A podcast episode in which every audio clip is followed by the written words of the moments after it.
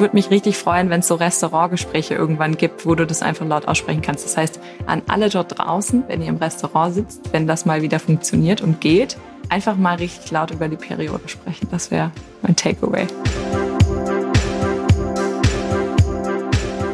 Hallo ihr Lieben, herzlich willkommen zu einer neuen Folge von Heart to Heart. Heute widmen wir uns dem Female Body, genauer gesagt mit einigen Tabuthemen, die mit dem weiblichen Körper immer noch verbunden werden. Und passend zum Masturbation May reden wir nicht nur über Masturbation, sondern eben auch über die Periode. Und das mache ich wie immer nicht alleine, sondern gemeinsam spreche ich heute mit der Gründerin oder eine der Gründerinnen von The Female Company genau darüber, mit Ann-Sophie Klaus. Und zwar sprechen wir über die Enttabuisierung von der Periode, über den Masturbation May und über die Vision von The Female Company. Und bevor wir starten, folgt uns und abonniert uns auf Spotify und Apple Podcast und den gängigen anderen Streaming-Plattformen. Dann verpasst ihr auch keine Folge mehr. Und jetzt viel Spaß! Ich freue mich sehr auf meine heutige Gästin. Und zwar ist das Ann-Sophie, die Gründerin von The Female Company. Und aktuell passt das sehr gut, weil es ist ja der Masturbation May und daher wollen wir uns heute mit diesem Thema auseinandersetzen. Masturbation und Menstruation. Deswegen, Ann-Sophie, von mir ein Hallo und guten Morgen. Schön, dass du da bist. Guten Morgen, Lina. Schön, dass ich da sein darf. Wir sind zwar beide heute in Berlin, sind aber nicht zusammen im Studio. Deswegen erstmal ganz kurz die Frage, geht's dir gut? Wo sitzt du gerade hier in Berlin? Im schönen Prenzlauer Berg, da wo die mhm. Schwaben sitzen. Wir ich haben auch. nämlich eigentlich in, sehr schön, wir haben eigentlich in Stuttgart gegründet und äh, deswegen war dann irgendwie klar, in welchen Stadtteil wir ziehen müssen, scheinbar. sehr gut, sehr gut. Einige wissen es schon, bevor wir starten und viele kennen den Namen The Female Company wahrscheinlich, vielleicht kennen sie auch dich. Nichtsdestotrotz fangen wir mit einem kleinen Vorspiel an und ähm, ich werde dir jetzt mal drei Fragen stellen. An Sophie, wann hast du deine Periode gekriegt? Mit zwölf. Ist dir schon mal deine Periode unangenehm oder peinlich gewesen? Und wenn ja, warum? Ganz besonders, als ich jung war.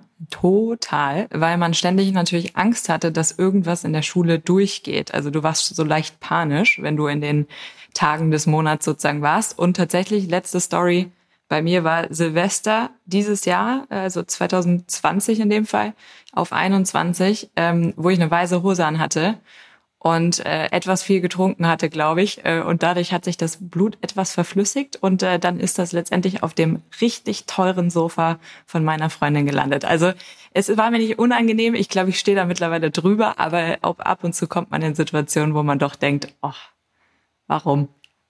Die Periode in fünf Jahren. Wie wünschst du dir, sollten wir darüber reden? Total normal, wie über Essen gehen. Sehr gut.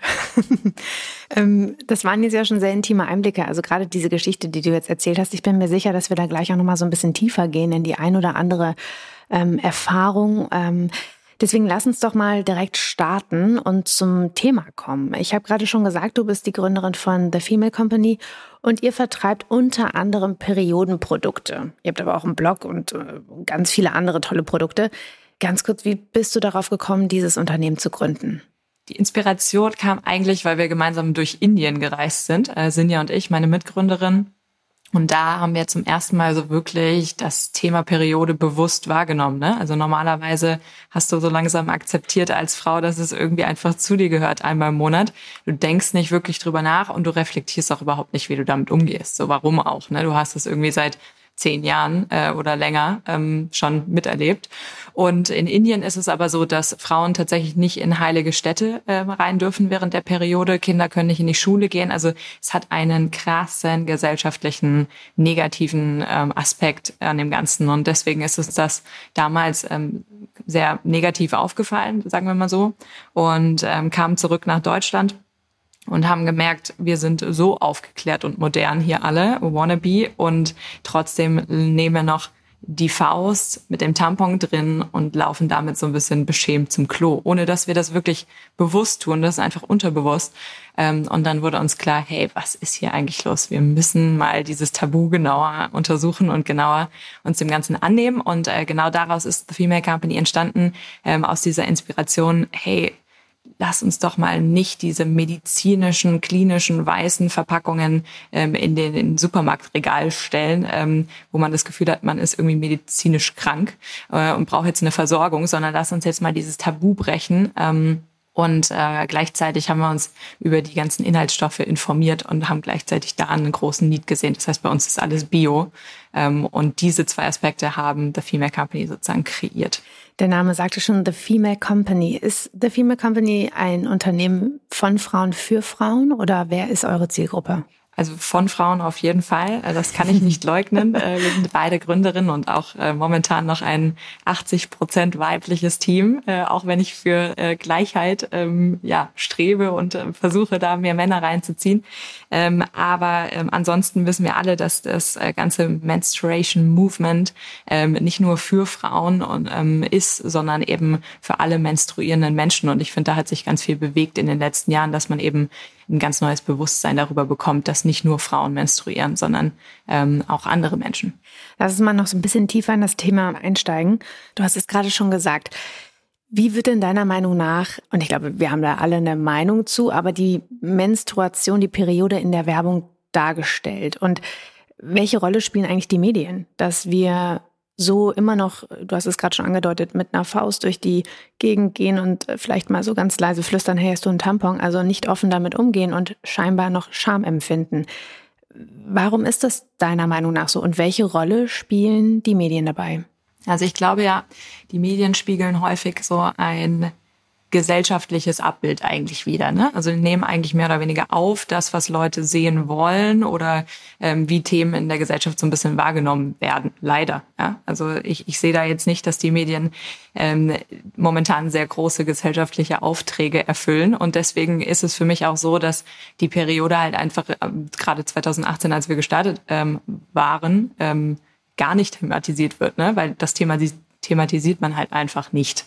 Ähm, das will man nicht tun. Ähm, worin sehe ich auf jeden Fall einen Auftrag in uns als Unternehmen oder generell in Unternehmen, ähm, eben sich mal zu überlegen, warum man mit blauer Flüssigkeit in der Werbung äh, die Periode darstellt. Ähm, oder damals, als wir gestartet sind, lief gerade eine Ad für Binden, äh, wo so eine Frau in so einem weißen ähm, Röckchen über so eine Blumenwiese lief. Ja, aber ich habe schier einen Anfall gekriegt. Ähm, und deswegen äh, finde ich es eigentlich schön, was sich so mittlerweile bewegt hat, dass du mittlerweile rote Farbe in der Werbung siehst, langsam, aber stetig. Und äh, dass natürlich auch die Medien jetzt diese ganze Diskussion, die seit so zwei, drei Jahren im vollen Gange ist, ähm, auch widerspiegeln. Also die Menstruation wird thematisch in den Medien diskutiert und thematisiert und ähm, das ist echt ein großer Durchbruch im Vergleich zu vorher. Nichtsdestotrotz immer noch ein langer Weg, bis wir wirklich an einem Punkt sind, glaube ich, wo wir alle, was du gerade gesagt hast, in fünf Jahren ganz normal darüber reden, als würde man ins Restaurant gehen. Liegt das denn daran, dass dann die Werbung von nicht menstruierenden Menschen gemacht wird? Also sind das dann tendenziell, glaubst du, die Menschen, die einfach gar keine Erfahrung haben und da deswegen diesen natürlichen Abstand haben? Oder woran liegt das deiner Meinung nach? Zweierlei. Also das eine definitiv, ähm, wer die Werbung macht. Ich meine, man hat jetzt auch, ähm, ich möchte es nicht schon wieder als Thema äh, draufheben, aber man hat es bei Pinky Gloves die ganze Debatte ja auch mitbekommen, die kürzlich durch Social Media lief ähm, dass, glaube ich, die zwei Gründer davon sich gar nichts Böses gedacht haben. Die dachten, hey cool, wir bringen jetzt irgendwie ähm, Einweghandschuhe auf den Markt und helfen den Frauen damit, ihre Tampons hygienisch zu versorgen und total diskret. Ja, und die haben sich wirklich, glaube ich, gedacht, wir helfen Frauen. So, ne? Mhm. Also ich weiß immer gar nicht, ich bin so immer gegen Männerbashing. Ich glaube, manchmal wissen die es einfach nicht besser. Ja. Ähm, man sollte sich darüber informieren. Lesson learned. Ähm, und äh, mal mit Frauen und der Zielgruppe wirklich sprechen und mal gucken, was die so möchten. Äh, aber das Zweite, also das eine ist so ein bisschen, dass vielleicht ähm, Männer, die die Filme machen oder die Werbung sich nicht so richtig in die Zielgruppe reinversetzen. Das kann sein. Und das Zweite ist, dass die Menstruation tatsächlich einen super langen Background ähm, von Tabu eigentlich hat. Also früher ähm, wurde das ja als Werk der Hexe und äh, so weiter dargestellt. Und ich habe das Gefühl, ganz viel von diesem dieser historischen Ansicht ähm, ist eben noch irgendwie in, in der Gesellschaft drin. Ähm, und das ist jetzt eben unser Auftrag, äh, das da wieder rauszubekommen. Inwiefern hebt ihr euch denn jetzt ab, wenn es wirklich um die Darstellung von Periodenprodukten geht oder auch generell von der Darstellung des weiblichen Körpers? Was macht ihr da anders? Wir versuchen unglaublich viel ähm, Diversität zu zeigen, wobei ich finde, dass das mittlerweile wirklich ein Common Ground ist, auf dem viele bauen und das finde ich total schön anzusehen. Das heißt, das Thema Body Diversity, keine Frage, ist ähm, ist ein Minimum-Standard geworden. Und wenn wir das nicht machen, und wir haben das jetzt gerade wieder bei Naked Education, einer Kampagne, wo wir einen Aktmalkurs äh, über die, Diversität von Frauenkörpern ähm, angeboten haben, wenn, wenn da irgendwie nicht genug Diversität äh, ist, dann gibt's auch richtig Ärger. Also da meldet sich die Community und das finden wir natürlich mega, mega cool.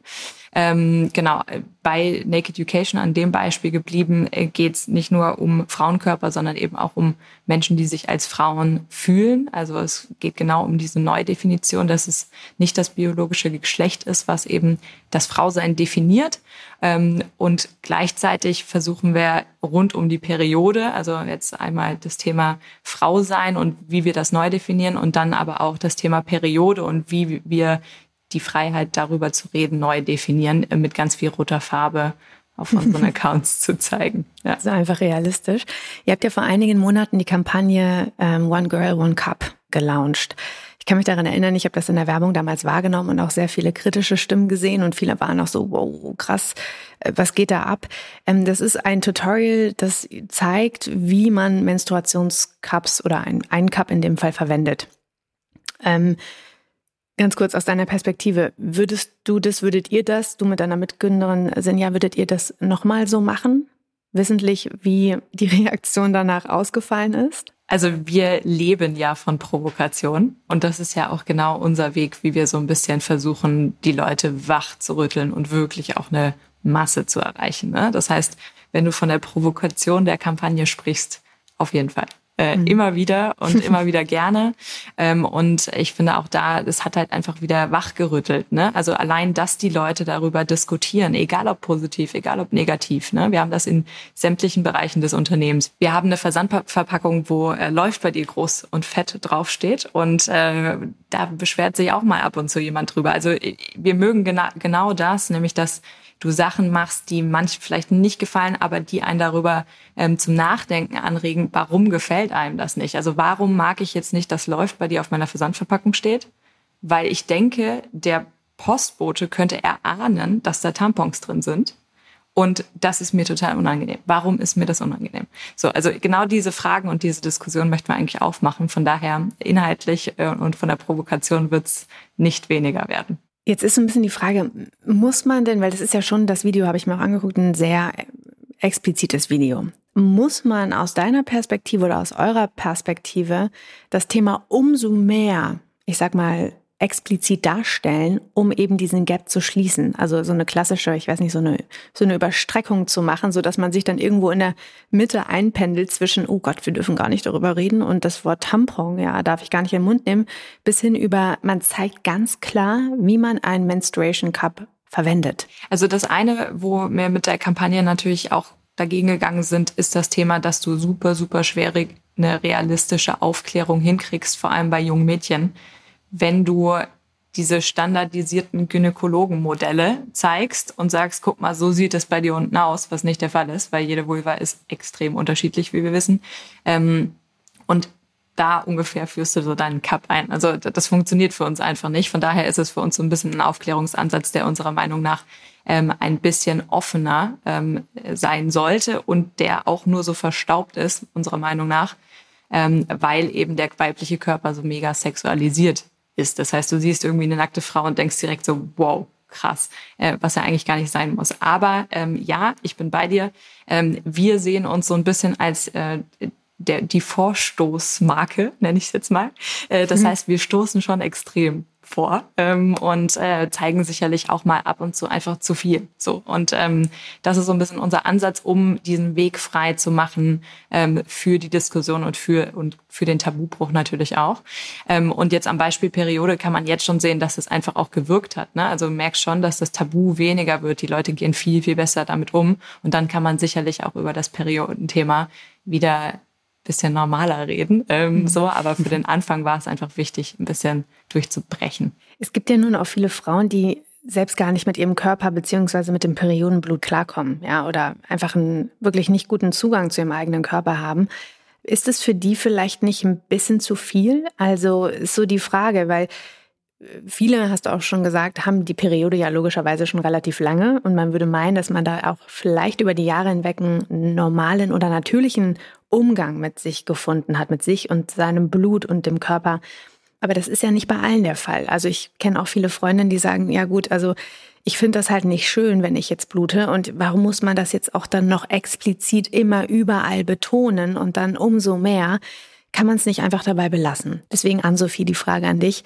Was entgegnet ihr da, wenn ihr solche Stimmen bekommt? Also vielleicht, um unsere Kommunikation nochmal in so einen Gesamtbild äh, zu bringen. Also ich meine, One Girl One Cup und so sind natürlich für uns so riesen Leuchttürme und Durchstoßprojekte. Was wir aber ja eigentlich machen, sowohl bei TikTok als auch bei Social Media, Instagram, ist einfach extrem viel Aufklärung. Also wir haben irgendwie einen, das Vulva-Magazin mit mittlerweile, glaube ich, 5000 Seiten an Artikeln, die einfach nur darüber aufklären, wie was funktioniert und so weiter und so fort. Also unser eigentlicher Ansatz ist wirklich gute, richtig gute Aufklärung zu leisten und dann nochmal eine Perioden-WhatsApp-Hotline für junge Mädchen, die sich eben melden können, so wenn sie die erste Periode hatten etc. Da gehen gerade aktuell 80 Nachrichten pro Tag ein. Also wir haben echt selbst nicht damit gerechnet, mhm. dass, dass es so krass ist, aber viele, die sich nicht mal trauen, ihre Mutter irgendwie Bescheid zu sagen. Von daher, ich glaube, es ist eben genau dieses Mittelding. Ne? Also wir werden nicht nur die ganze Zeit irgendwie rote Blutspritzer auf unseren Social Media Accounts verteilen. Das ist nicht Sinn der Sache.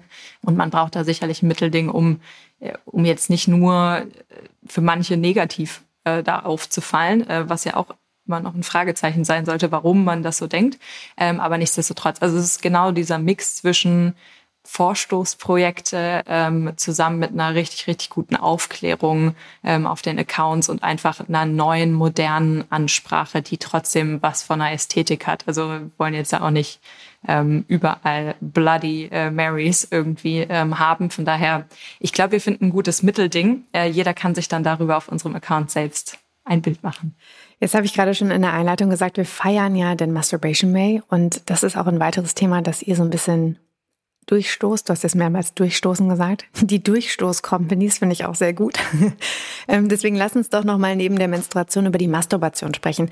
Ähm, das ist ja auch ein Thema, das euch beschäftigt. Also ihr habt auch viele Artikel darüber äh, geschrieben, setzt euch mit dem Thema auch auseinander und Aufklärung, hast du gerade gesagt, ist ganz, ganz, ganz groß bei euch geschrieben.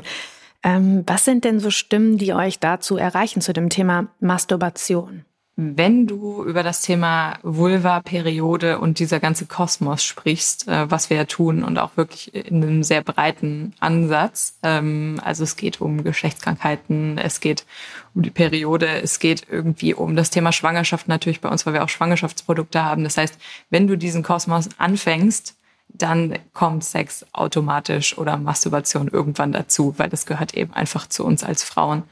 Was erreicht uns da? Wir haben das ja aus einem sehr, wir kümmern uns um das Thema Fem Health. Das heißt, unser Ansatz daran zu gehen ist eher von, von der aufklärerisch-medizinischen und der eben gesundheitlichen Komponente. Das heißt, was wir kürzlich untersucht haben, sechs Monate lang ging eine Studie mit 500 Leuten, war das Thema äh, Masturbation und deren Effekt auf die Periodenschmerzen. Also wir versuchen da so diesen Health-Aspekt eigentlich reinzubringen, der bisher nicht so gut beleuchtet ist. Von daher, äh, es gab ganz viele Diskussionen darüber. Das Thema Periodenschmerzen ist riesig, haben gerade ein neues Produkt dazu gelauncht. Und ich glaube, Frauen sind bereit, sehr viel auszuprobieren um davon wieder wegzukommen, vor allem natürliche Alternativen.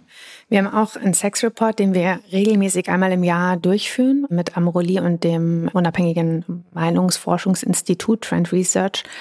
Und wir haben so ein paar Fakten mitgebracht. Ich würde dich mal bitten, dazu Stellung zu beziehen.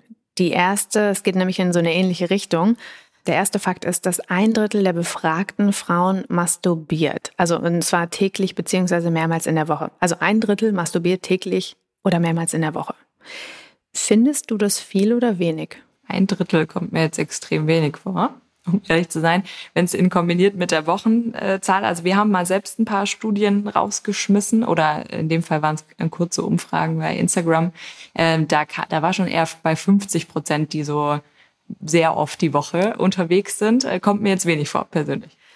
Genau, dann haben wir nochmal einmal differenziert zwischen Männern und Frauen. Und zwar die Hälfte aller Männer, das ist jetzt die Zahl, die du auch hast, masturbiert mindestens mehrmals in der Woche, also mindestens einmal bis mehrmals in der Woche. Und bei den Frauen ist es, sind 16 Prozent. Zu wenig oder zu viel oder richtig oder? Ich finde, also das Wichtige ist, du darfst dem Ganzen halt kein Pressure auferlegen. Ne? Also was halt gar nichts bringt, ist, wenn wir sagen, hey, hier masturbiert mal bitte jeden Tag. Das würde euch sehr gut tun, meine Lieben. Also das will ich auf gar keinen Fall machen. Ich glaube nur, dass das ein bisschen, also wenn du dich mit deinem Körper mega wohlfühlst und total irgendwie eins bist und selbstbewusst bist, ich, ich könnte mir vorstellen, dass das ein Effekt ist, der eventuell ähm, zu einer öfteren Masturbation führen würde. Kann ich jetzt aber ganz schwer beurteilen. Äh, jetzt so mhm. von außen wäre nur mein Gefühl.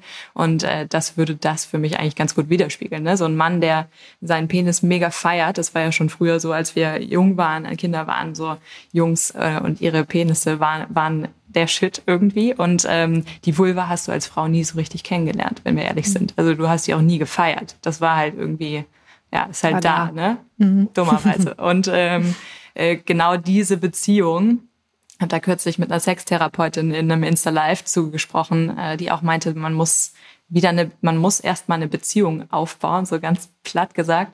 Ähm, weil man die einfach nie gelernt hat zu haben. Und ich glaube, genau daraus kommt dieser Unterschied. Dann haben wir noch eine Frage und zwar, beziehungsweise einen Fakt, dass 34 Prozent der Befragten während der Regelblutung Sex haben. Das ist ja so ein bisschen diese Studie, die ihr auch erhoben habt. Zumindest geht es in eine ähnliche Richtung. Ähm, Sex beziehungsweise auch Masturbation während der Periode. Findest du das überraschend? Nee, hört sich jetzt für mich nach einem relativ gesunden Ratio noch an, äh, weil wir haben mit vielen Frauen auch darüber äh, qualitativ wirklich dann gesprochen. Und es sind schon einige unterwegs, die sagen, ich habe so krasse Periodenschmerzen, so habe ich gar kein Interesse dran in der Zeit. Äh, von daher, ich glaube, diese körperlichen Themen muss man immer damit einbeziehen. Äh, das andere ist eben dann dieses Tabu, ja, will, will der Mann das, willst du das, äh, weil du es irgendwie eklig findest oder denkst, es wäre nicht gut. Ich weiß es nicht. Ähm, Genau, aber von der gesundheitlichen Seite, dass du manchmal auch nicht fit genug bist, ähm, ist es quasi äh, nachvollziehbar. Äh, wobei man dazu sagen muss, dass es ja sehr gut hilft, weil es lockert ja auch teilweise deine Muskeln und Verspannungen und durch die kommen ja teilweise die Periodenkrämpfe. Das heißt, eigentlich wäre es sehr schön, wenn man das nochmal öfter hätte als 34 Prozent. Lass uns mal ein bisschen näher noch drauf eingehen. Du hast da auch gerade gesagt, dass ihr diese Erhebung gemacht habt. Was sind da noch weitere Erkenntnisse? Also warum ist Masturbation während der Menstruation gut? Du hast gerade auch schon das Thema Krämpfe lösen angesprochen. Aber auch so Stressreduzierung, ähm, auch, ne, es werden ja auch Glückshormone bei einem Orgasmus beispielsweise ausgeschüttet. Das sind ja alles Dinge, die eigentlich positiv gut für den Körper sind. Was habt ihr denn noch für Erkenntnisse aus der Studie gewinnen können? Genau, also erstmal war das Studienergebnis extrem krass eindeutig. Also ich hätte das nicht erwartet, sage ich mal so, ähm, weil über 90 Prozent ähm, wirklich klar und deutlich gesagt haben, es hat auf diverse Merkmale von Perioden Begleitzuständen äh, eine positive Auswirkung gehabt. Das heißt, ähm, selbst auf das Thema, was man oft hat, diese unteren Rückenschmerzen, ähm, auf den Blähbauch etc. Also die haben in allen Aspekten sozusagen einen positiven ähm, Impact von sehr regelmäßiger Masturbation ähm, gesehen. Und äh, das, das ist für mich etwas, was sich biologisch super leicht erklären lässt. Ne? Also das habe ich ja gerade schon, äh, da habe ich gerade schon angesetzt, wenn du sozusagen deine Muskeln ähm, anspannst, was du ja bei der Masturbation tust und natürlich auch beim Orgasmus, ne? aber das ist gar nicht unbedingt, muss gar kein Orgasmus am Ende sein. Ähm, und dann lässt du die ja so super schnell eigentlich wieder los, dann entspannt sich sozusagen der Körper umso mehr äh, durch diesen Effekt. Also das ist rein körperlich quasi erklärbar. Und äh, deswegen an sich ist es kein, kein Wunder, dass sie es gesehen haben, aber für mich war es wirklich krass, dass die Menge in der, in der das wirklich als positiv bewertet wurde, auf jeder Ebene äh, von Periodenschmerz, ähm, war, war unglaublich. Also hätte ich nicht erwartet. Jetzt haben wir gerade schon darüber gesprochen, dass nicht-Menstruierende noch weniger natürlichen Zugang zur Menstruation oder auch Masturbation während der Menstruation logischerweise haben. Ähm, wenn man das jetzt mal so ein bisschen, ich sag jetzt mal doch, kategorisiert in Männer und Frauen in dem Fall. Also zum Beispiel, wenn ich jetzt als Frau meine Periode habe und einen Partner, was würdest du sagen, wie sollte man vielleicht ein Gespräch eröffnen, wenn man Lust hat, während der Periode miteinander zu schlafen? Also auch da ist ja ganz oft so ein Vorurteil im Kopf. Du hast es gerade selbst angesprochen. Ne? Mag der Partner das? Was würdest du da raten, wie man das Thema angeht? Also ich würde wahrscheinlich mit einer Anekdote reinstarten. Als wir angefangen haben mit The Female Company 2018, da haben wir gedacht, die Männer sind das Problem. Das sage ich jetzt mal ganz hart. Ne? Also warum ist das so ein krass gesellschaftliches Tabu? Weil du immer noch so ein paar Vollidioten irgendwie hast, die sagen, äh, voll eklig, will, will damit nichts zu tun haben. So und dann war unsere Idee, okay, Frauen sprechen nicht mit den Männern, weil Männer reagieren da drauf so blöd. Ne? So das war so unser ganz blinder Ansatz bei dem Ganzen. Und ähm, dann haben wir angefangen, irgendwie auf Events irgendwie Stände zu haben, ne? also das, was du halt machst, wenn du ein junges Startup bist ähm, und haben dann immer so einen 1,5 Meter großen Tampon, den wir selbst gebaut haben, auf das Dach von dem Stand gepackt, läuft bei dir. Ne? Also es war ein ziemlich cooler Stand. Ähm, und was sich eigentlich super schnell rausgestellt hat, ist, dass du, du hast so ein Paar vorbeilaufen sehen, also Mann und, Mann und Frau in dem Fall. Und der Mann meinte, hey cool, guck mal, lass mal da hingehen. Und die Frau ist halt so super pikiert, hm, nee, nee, da will ich jetzt nicht hin. ist ja voll peinlich so, ne? Also so ein bisschen in der Richtung. Und damit will ich vielleicht einfach ermutigen, dass wir immer wieder gemerkt haben, wenn wir die Männer mit einbezogen haben, wir haben auch ähm, eine YouTube-Playlist, die heißt Menstruation, wo wir quasi Männer erklären lassen, wie der Zyklus funktioniert und wie die Verhütung funktioniert. Ähm, dann die freuen sich mega. Also es gilt sicherlich nicht für alle, aber viele davon sind mehr als offen und haben eigentlich richtig Bock, dieses Mysterium Frauengesundheit mal irgendwie zu verstehen. Und ähm, deswegen glaube ich auch, dass es eine reine Blockade im Kopf ist, wenn du mit deinem Partner nicht so gern über das Thema, was du dir beim Sex wünschst ähm, oder dass du gerne während der Periode Sex hättest. Das ist im Kopf. Also ich würde schwören, dass die meisten Männer darauf, wenn du wirklich mal dich hinsetzt, sagst, hey, wollen wir mal darüber reden, irgendwie so total cool darauf reagieren würden. Das ist mhm. zumindest meine Erfahrung. Ihr Lieben da draußen, ihr könnt ja gerne mal eure Erfahrungen uns schreiben, wenn ihr mögt, am podcast.amoroli.com, wenn ihr Erfahrungen gemacht habt äh, zum Thema Sex während der Periode. Ich habe gerade so darüber nachgedacht, man muss ja nicht immer direkt vielleicht mit dem Partner sprechen. Ja, also ist natürlich dann am Ende des Tages ähm, hilfreich, aber ich möchte so ein bisschen auf dieses Gespräch unter Frauen nochmal ähm, eingehen. Also was ist da deine Erfahrung? Reden wir mit unseren Freundinnen vielleicht auch gar nicht offen genug und sollten wir vielleicht da erst ansetzen, um natürlicheren Umgang mit diesem Thema zu bekommen und gerade eben mit auch Menstruierenden, also das heißt Menschen, die auch eben fühlen, wie du dich fühlst, wenn du deine Menstruation hast. Wird das vielleicht was erleichtern? Und warum machen wir das manchmal nicht? Immer noch nicht. Genug. Das ist super schwer zu sagen oder zu bewerten für mich, mhm. weil ich glaube, du, äh, also auch ich, wir sind alle in einer Bubble. Wir arbeiten bei The Female Company und äh, Amorelie etc. Da wird wahrscheinlich mit den Arbeitskollegen über alles in Detail gesprochen. Ähm, trotzdem, also ich kann, ich kann nur von meiner Erfahrung sprechen, dass ich das Gefühl habe, Frauen reden mit Frauen sehr, sehr viel und über sehr, sehr vieles. Und ehrlicherweise musst du das auch, weil dadurch, dass es keine guten Aufklärungsformate äh, in Europa gibt, die wirklich erklären, wie trainiere ich einen vaginalen Orgasmus oder wie, na, also so die, diese W-Fragen, die jede Frau ähm, so hat, gibt es total wenig zu. Das heißt, mein, meine Lernquelle sind Freundinnen immer gewesen. Das heißt, du tauschst dich eigentlich viel aus. Und ich glaube auch über die Periode, wenn ich mich an damals erinnere mit 13, wo du deine Freundin gesagt hast, hey, kannst du mal bitte fünf Meter hinter mir laufen und mal gucken, hm. Äh, ob da irgendwas ist, ja, äh, kennen, kennen auch nur Frauen äh, und die das nachvollziehen können. Also von daher, ich glaube, da ist viel, viel schon da. Äh, kann immer besser werden, klar, aber ich glaube, das ist gut. Und mein Ansatz ist mittlerweile wirklich, wenn wir nicht die anderen 50 Prozent der Weltbevölkerung abholen, dann werden wir nicht weiterkommen. Ne? Also dann wird sich das Thema nicht normalisieren. Deswegen würde ich persönlich und wir auch bei The Female Company fokussieren uns sehr darauf, dass wir ähm, das andere Geschlecht, das nicht menstruierende Geschlecht sozusagen einfach da, da mitnehmen. Was macht ihr denn als The Female Company, um diesen Masturbation May zu feiern? Habt ihr da bestimmte Aktionen, etwas, worauf ihr besonders hinweisen wollt? Wir haben die Menstruationskampagne, also unsere Studie, ähm, ja schon ähm, Anfang des Jahres kurz gespielt. Ähm, was jetzt aber nochmal kommt, ist, dass das Ganze tatsächlich im WDR als äh, Riesenfernsehbeitrag äh, ausgespielt wird, worauf ich mich mega freue, weil ich glaube, der WDR hat nicht nur 20-jährige Zuschauerinnen. Und das heißt wieder ein kleiner Tabubruch in der etwas anderen Zielgruppe. Von daher, da freue ich mich drauf. Ähm, wie gesagt, unser, unser Kernthema ist, ist das Thema Aufklärung. Ähm, das heißt, was wir immer versuchen, ist wirklich richtig informativen Aufklärungskontent rund um das Thema äh, zu kreieren. Und genau das wird es Ende des Monats auch nochmal geben. Das klingt sehr gut. Ihr fangt ja auch mit dieser Periodenberatung, so nenne ich es mal, mit WhatsApp an. Das heißt, bei relativ jungen Mädchen, die ihre Periode das erste Mal bekommen, Ganz kurz noch dazu, was ist denn eure Erfahrung grundsätzlich zu dem Thema Tabuisierung und Alter?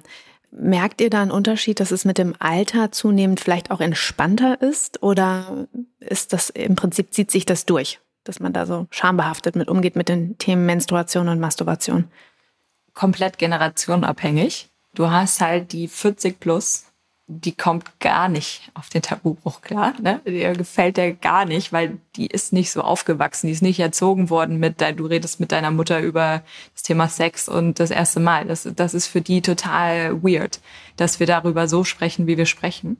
Dann hast du eben die des mittleren Alters äh, oder halt so 25 plus, äh, wo du echt merkst, okay, die sind jetzt mit diesem Menstruation Movement irgendwie auf Social Media, die haben das begleitet, die leben das, die finden das mega und äh, da hast du echt wenig, über das du nicht reden kannst oder auch wenig, was du nicht machen darfst als Company. Ähm, das ist ziemlich cool. Und dann ist es leider immer noch so, dass durch die Unsicherheit die Mädchen so rund um die zwölf oder halt eben unter 15 oder unter 18 haben, doch noch ganz viel Tabu einfach existiert. Ja? Und wir kriegen jeden Tag Nachrichten mit, ich kann meinen Eltern nicht davon erzählen und ich habe total Angst, das meiner Mama zu sagen, wo du denkst, wow, eigentlich arbeiten wir daran, dass du mit deinem Vater darüber sprichst. Also wir sind eigentlich schon ein Stück weiter. Und es geht immer noch um die Basics, nämlich dass du das überhaupt jemandem erzählst.